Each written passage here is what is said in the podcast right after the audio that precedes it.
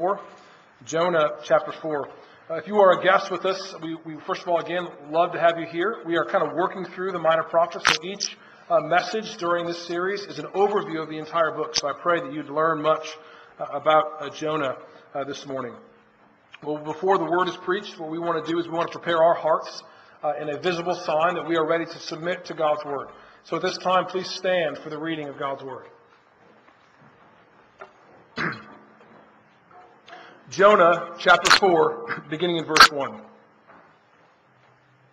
But it displeased Jonah exceedingly, and he was angry.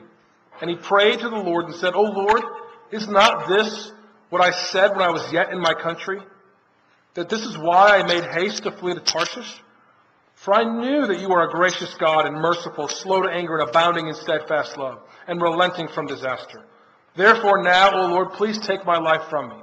For it is better for me to die than to live. And the Lord said, Do you do well to be angry? Amen. Please be seated. Let's pray.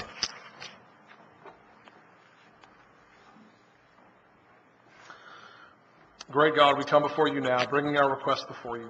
We thank you that you are a God who hears us. So, Father, we pray for the, for the physical needs of our congregation. We pray for all those who are sick. We pray that you would just be with them, that you would minister to their bodies. God, we, we pray for continued healing for Fred Justice and Barbara McGirt. We thank you so much for modern medicine and the gift of surgery. We pray, God, that you'd have your, your hand upon them. God, we pray for those who have left us. God, we pray for Jeremy and Linda Edens this morning. We pray that you would surround them by the power of your Holy Spirit. God, direct them in your path.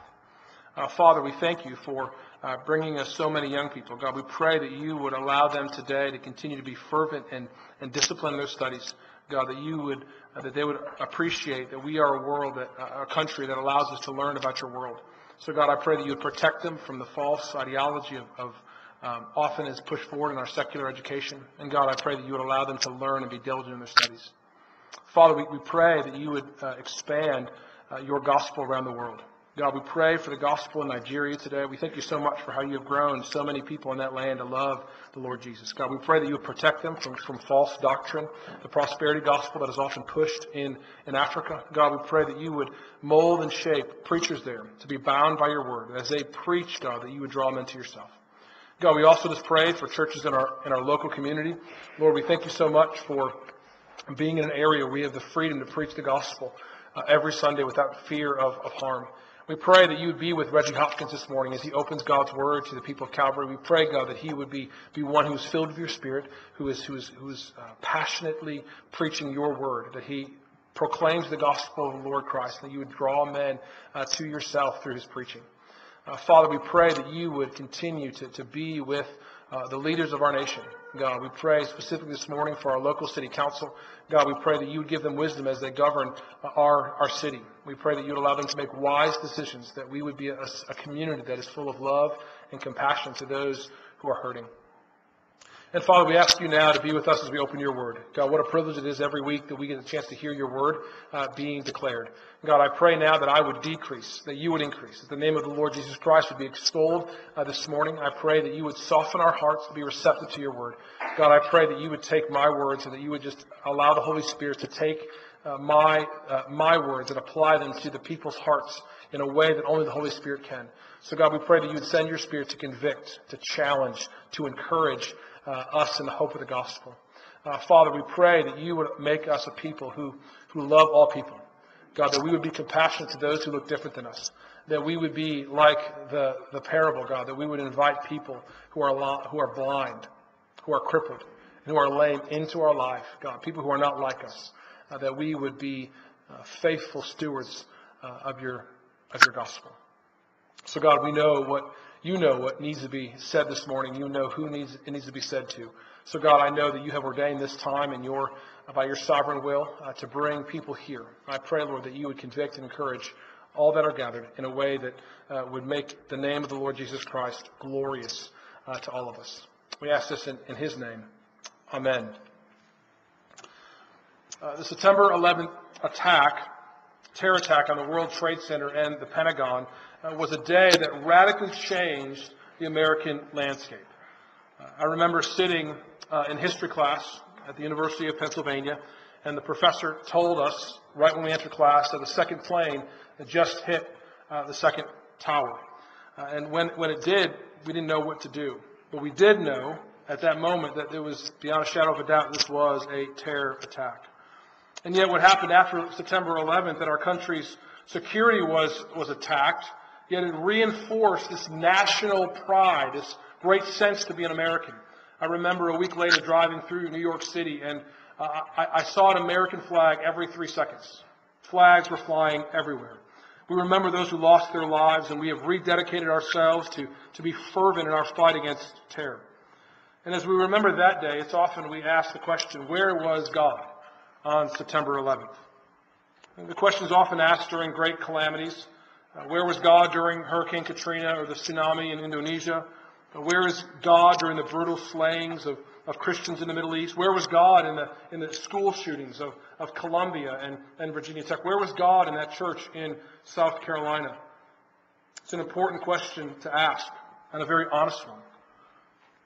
Granted, many people ask that question with disdain and anger, uh, but others often ask that question out of confusion and, and hurt. And if we're going to be honest, we may have asked that question a time or two in our own lives. The psalmist asked this very same question in the pages of Scripture. Psalm 42, 9 and 10. I say to God, my rock, why have you forgotten me?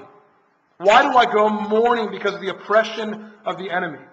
As with a deadly wound in my bones, my adversaries taunt me while they say to me all the day long, Where is your God? Well, we live now in a, in a, in a day of terror. We can't escape it.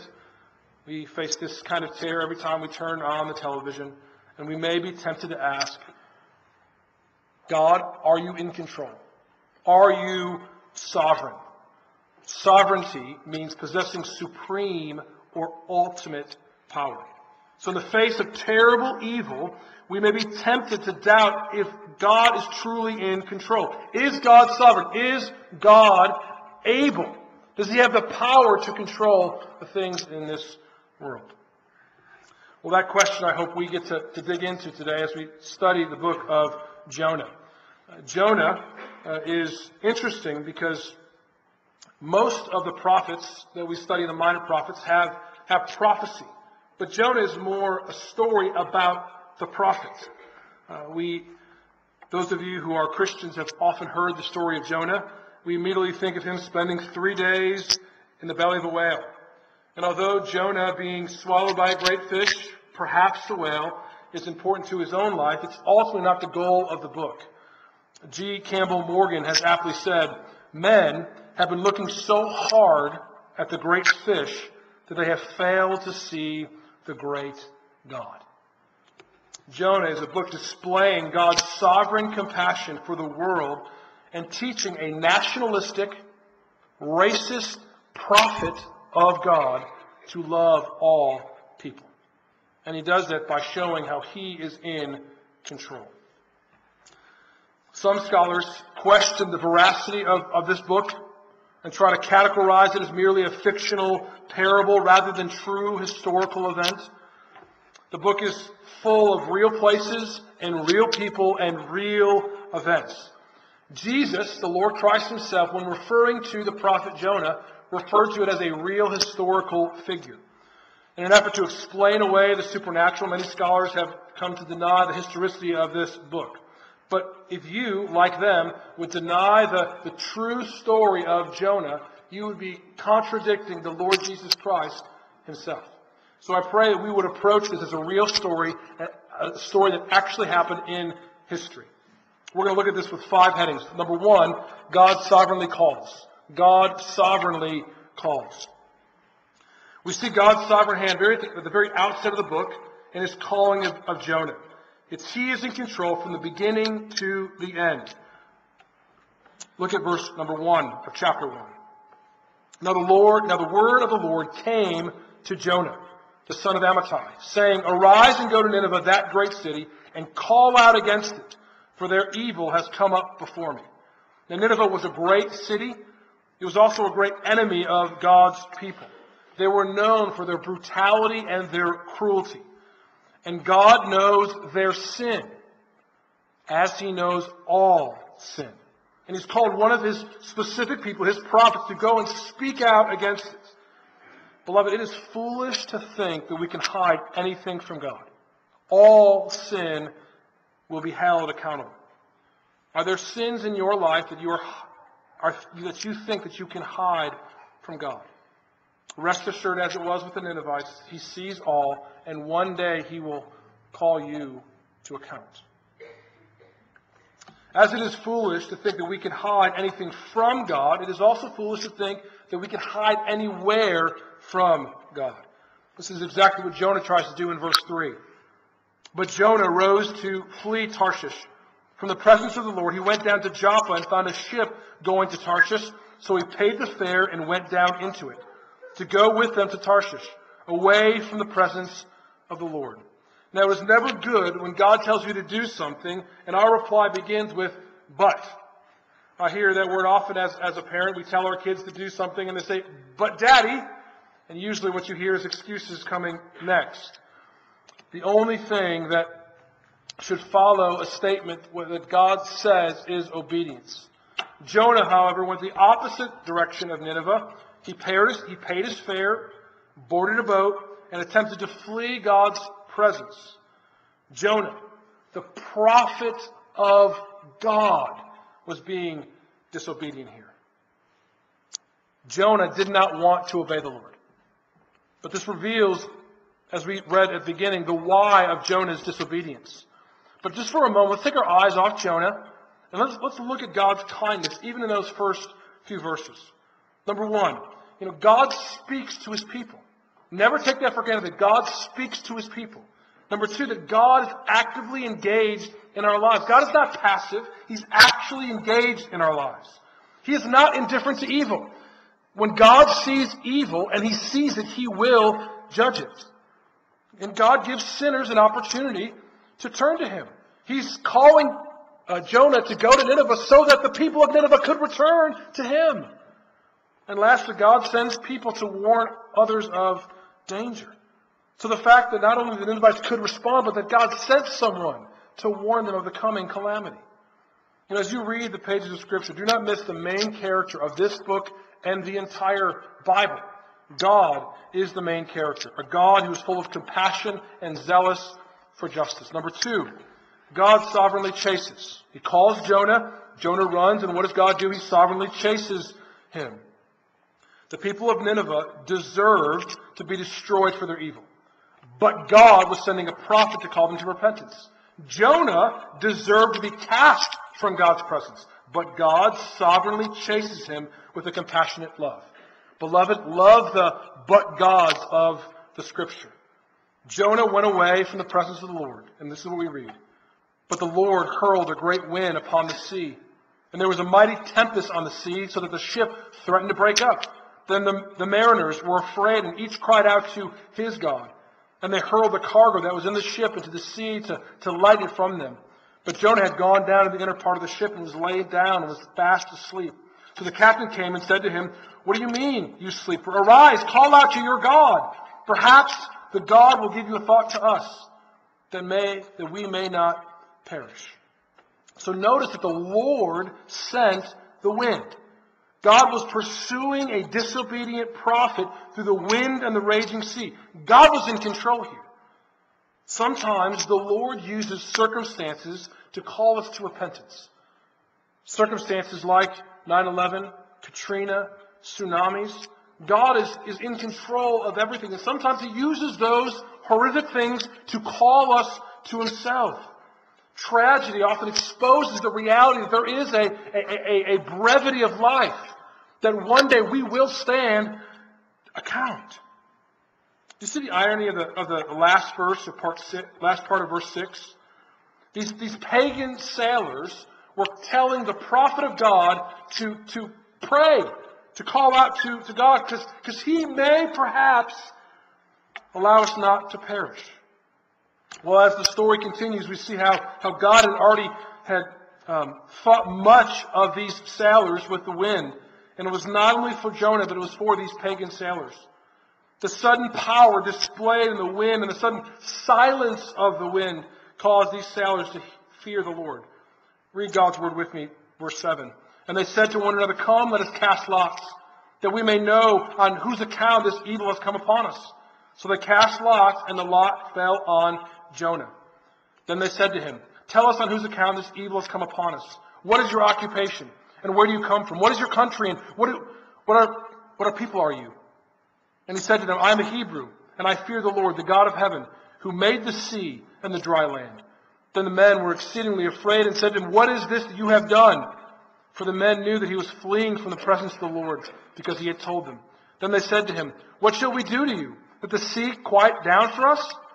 For the sea grew more and more tempestuous. He said to them, Pick me up and hurl me into the sea. Then the sea will quiet down for you. For I know it is because of me that this great tempest has come upon you. Nevertheless, the men roared, rowed hard to get back to dry land, but they could not, for the sea grew more and more tempestuous against them. So the men recognized that, that it was Jonah that caused the storm and his disobedience to God. And, and, and they didn't want to throw him in the sea. They, they rowed back harder to try to get back to, to dry land. But what the Lord would not allow them. He allowed the seas to continue to rage against them. So the Lord continued to hurl this mighty wind against them, and finally the sailors had no choice. Verse 14. Therefore they called out to the Lord, O Lord, notice that. They didn't call out to small g gods, but they called out to the sovereign Lord. O Lord, let us not perish for this man's life, or, and lay not on us innocent blood. For you, O Lord, have done as it pleased you. So they picked up Jonah and hurled him into the sea, and the sea ceased from its raging.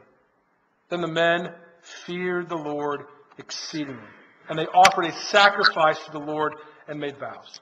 So the demonstration of the Lord's power caused these men, these pagan sailors, to repent and to fear the Lord. What exceedingly great word.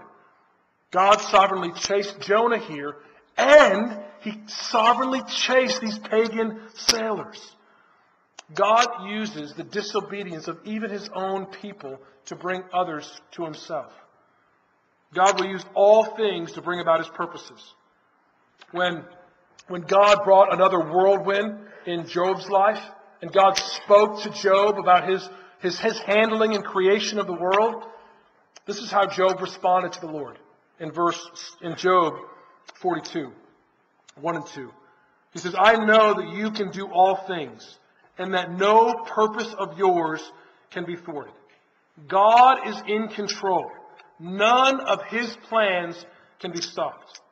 There is no one more powerful than our God. And again, what do we see? God's kindness is on display again. Number one, God pursues proud, disgraceful prophets like God will pursue you. God sent a storm in love rather than a storm in wrath. Now, God could have sent a storm and destroyed the boat, but He sent a storm to call, to call, to woo His people back to Himself. Even very simply, God allowed the lot to fall on Jonah. It was God who, who handles lots. God gave sailors a sense of an innate sense of justice. They, they knew that murder was wrong. They knew that they should not throw him overboard. That was given to them by God. And what? God answered their pleas for mercy. God listened to these sailors. And God caused the fear of the Lord in them. How easy is it for us to miss the hand of God in our trials? Those of you who are dealing with things right now, have you just stopped and said, Where is God in all this? Not, God, are you here? But God, show me where you are. Because God is always there. Well, three, God sovereignly catches. This is why we know Jonah's book. He's, he's heading down to the pit of the sea, but the Lord sovereignly catches this wayward prophet through appointing a great fish to swallow him. Now, do not stare at the fish, but the one who sent it. God put Jonah in the belly of the fish for precisely three days and three nights. Jonah 117. And the Lord appointed a great fish to swallow up Jonah. And Jonah was in the belly of the fish three days and three nights. Many scholars would think that Jonah actually wrote this book because of the intimate details that, that, that happened here. Uh, some would say that Jonah had a, had a re- repentance later on in his life and went back and wrote this book. We don't know, but there's a lot of details here. Precisely three days and three nights. Listen to how Jonah testifies to God being in control. Chapter 2, verse 1. And Jonah prayed to the Lord his God from the belly of the fish, saying, I called unto the Lord out of my distress, and he answered me. Out of the belly of Sheol I cried, you heard my voice. You cast me into the deep, into the hearts of the seas, and floods, floods surrounded me. All your waves and your billows passed over me. Then I said, I am driven away from your sight, yet I shall again look upon your holy temple. The waters closed in over me to take my life. The deep surrounded me. Weeds were wrapped around my head at the moment at the roots of the mountains. This is not a, a, magical, whimsical movie when, when someone is about to die and their, their life is about to, their breath is about to be, to be extinguished, being surrounded by the, the, the weight of water. At that moment, God rescued Jonah. It says, I went down to the land whose bars closed about, upon me forever, yet you brought up my life from the pit, O Lord my God. When my life was fainting away, I remembered the Lord, and my prayer came to you into your holy temple. Those who pay regard to vain idols forsake their hope of steadfast love. But I, with a voice of thanksgiving, will sacrifice to you. What I have vowed, I will repay. Salvation belongs to the Lord. And the Lord spoke to the fish, and it vomited Jonah out upon the dry land. Beloved, salvation indeed belongs to the Lord. He is sovereign from salvation from beginning to end. He is in control. Fourthly, God sovereignly calls again. It's almost like replay, right? The Lord continues to show his kindness to Jonah. We come back where the book started, Jonah chapter 3, verse 1. Then the word of the Lord came to Jonah the second time. Can we just say for a second, how kind is God to give us second chances? How kind is God to give us second chances? Is there someone in your life that you need to give a second chance to? Jonah saying, the Lord saying to Jonah, Arise and go to Nineveh, the great city, and call out against it the message that I tell you. So Jonah arose and went to Nineveh according to the word of the Lord. But Nineveh was an exceedingly great city, three days' journey in breadth. Jonah began to go into the city, going a day's journey, and he called out, Yet forty days, and Nineveh shall be overthrown. And the people of Nineveh believed God. They called for a fast and put on sackcloth from the greatest of them to the least of them. So Jonah, after his last experience, wisely chose to obey the Lord. He went to Nineveh, as verse 3 highlights, according to the word of the Lord. He puts that in there very specifically. God had been working on Nineveh long before Jonah had got there. It's been documented in uh, the history of, of, Nineveh that there was a great famine and uh, a solar eclipse about a year or so before Jonah arrived on the scene. Many believe that the famine and the solar eclipse was a sign of God's judgment against the nation. They were ready and waiting for someone to, to show them the way. They, they, these events gave the people more willingness to hear and respond to God's message. Even the king, even the king of the land, responded in repentance. Verse 6. The word reached the king of Nineveh, and he rose from his throne, removed his robe, covered himself with sackcloth, and sat in ashes. And he issued a proclamation and published through Nineveh. By the decree of the king and his nobles, let neither man nor beast, herd nor flock taste anything. Let them not feed or drink water, but let man and beast be covered with sackcloth. And let them call out mightily to God. Let everyone turn from his evil way and from the violence that is in his hands. Who knows? God may turn and relent and turn from his fierce anger so that we may not perish. The people are not calling out to the pantheons of gods of the city, but they're calling out to the one sovereign and true Lord. This message was declared and the people believed. And God was behind it all. God was behind the calling of Jonah. God gave Jonah the message. God was in control of the circumstances of the Ninevites. God prepared their hearts to believe. God saw the change in the hearts of the people. And he did what? He relented from destroying the city. Verse 10. And when God saw what they did, how they turned from their evil way, God relented of the disaster that he said he would do to them. And he did not do it. God did not repay Nineveh for their sins, but he gave them mercy. Thanks be to God for the mercy he shows sinners. How kind is God to the Ninevites of our world? Lastly, God's sovereign compassion. God's sovereign compassion. This mercy that God has extended to the Ninevites was the very reason that Jonah ran in the first place. It was not because he thought the task was too hard. It's just he did not want to show compassion. God's sovereign compassion given to his enemies and God's people's response to that compassion is the purpose of this book.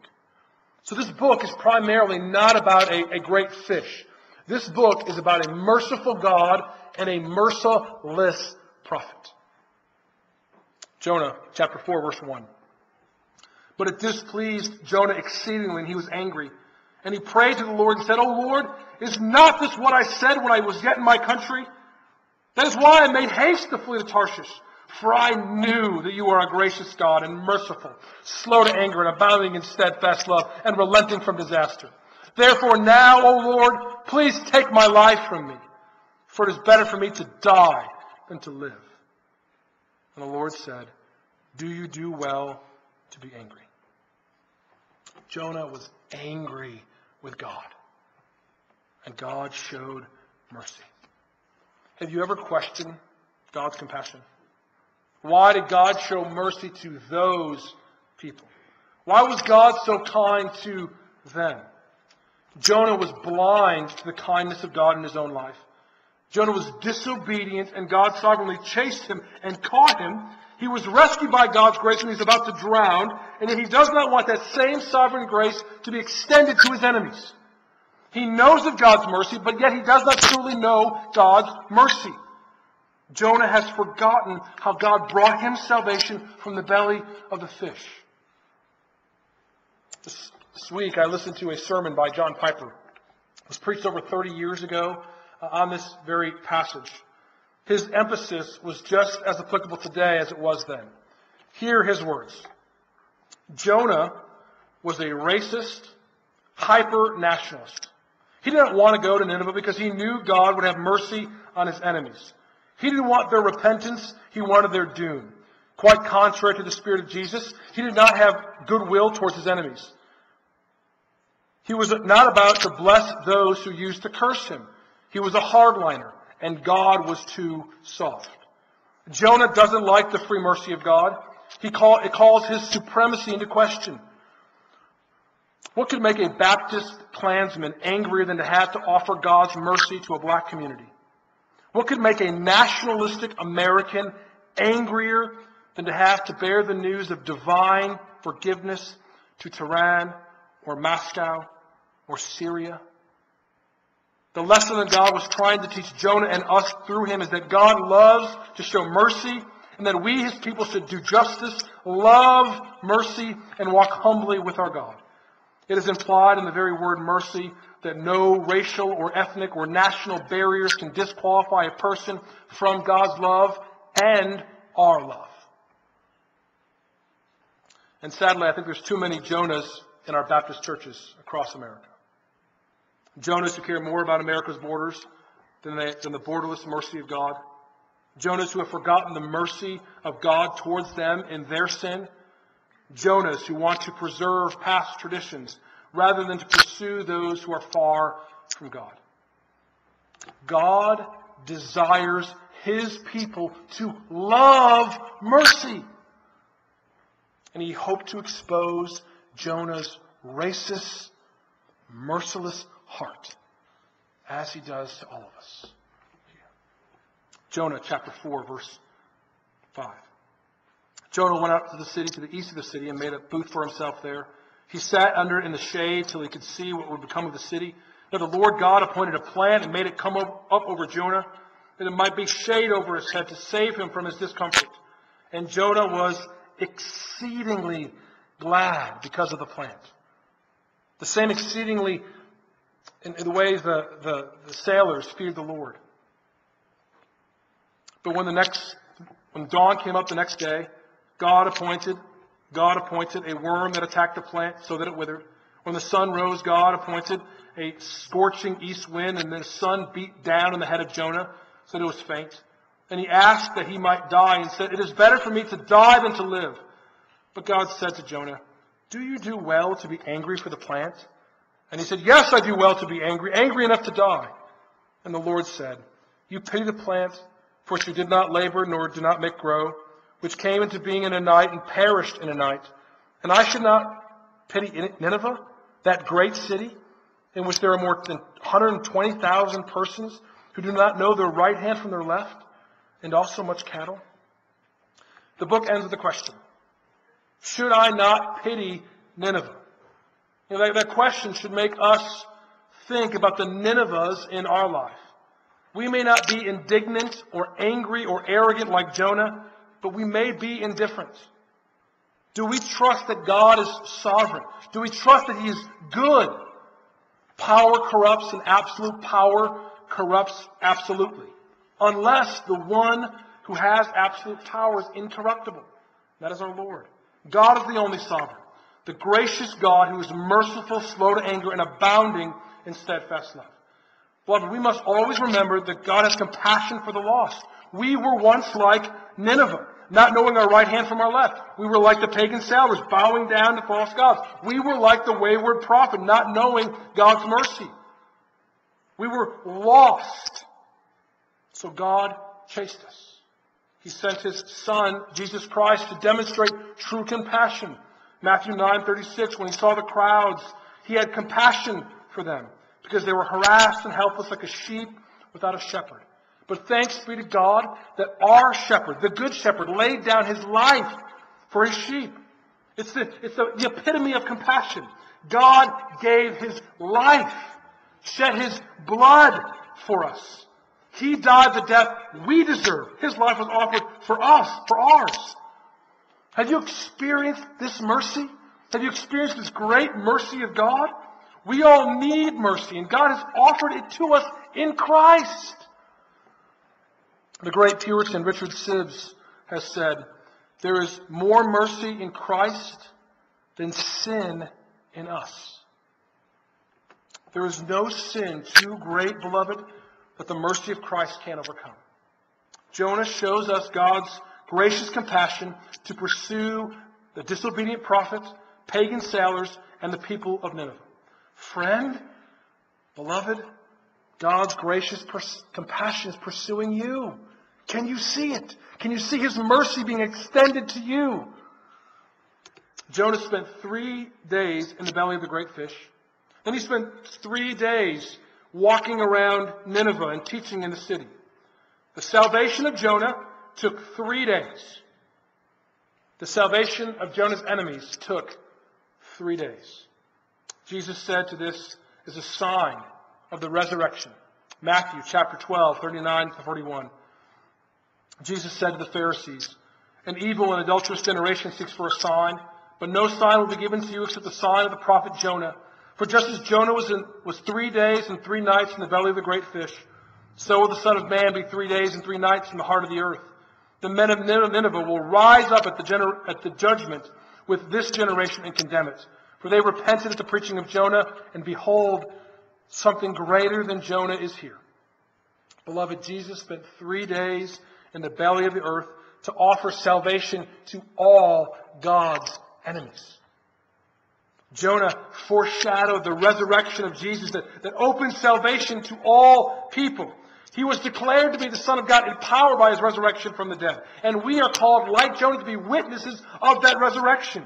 God had pity for the people of Nineveh, who were far from God. And God had pity on us when we were far from God. So Jonah ends with a question. Should I not pity Nineveh? God showed his compassion, his sovereign compassion to all kinds of sinners in this book. Beloved, and if, if God showed his compassion on all kinds of sinners. Shouldn't we? shouldn't we? I pray that we would be a church that is known for a boundless, abounding mercy extended towards sinners. Let's pray. Father, we thank you for pursuing and rescuing Jonah. God, we thank you that you did not put your judgment upon Jonah for his anger. And as you said to him, do you do well to be angry, God? We ask ourselves, is there anything in our lives that we are angry at you about? That we are angry how you extended your compassion or your mercy on anybody? Oh God, I pray that this congregation would be known for mercy, that we would be known for love, that we would be known for compassion, that all kinds of sinners would be welcome here in Christ. We ask this in Jesus' name. Amen.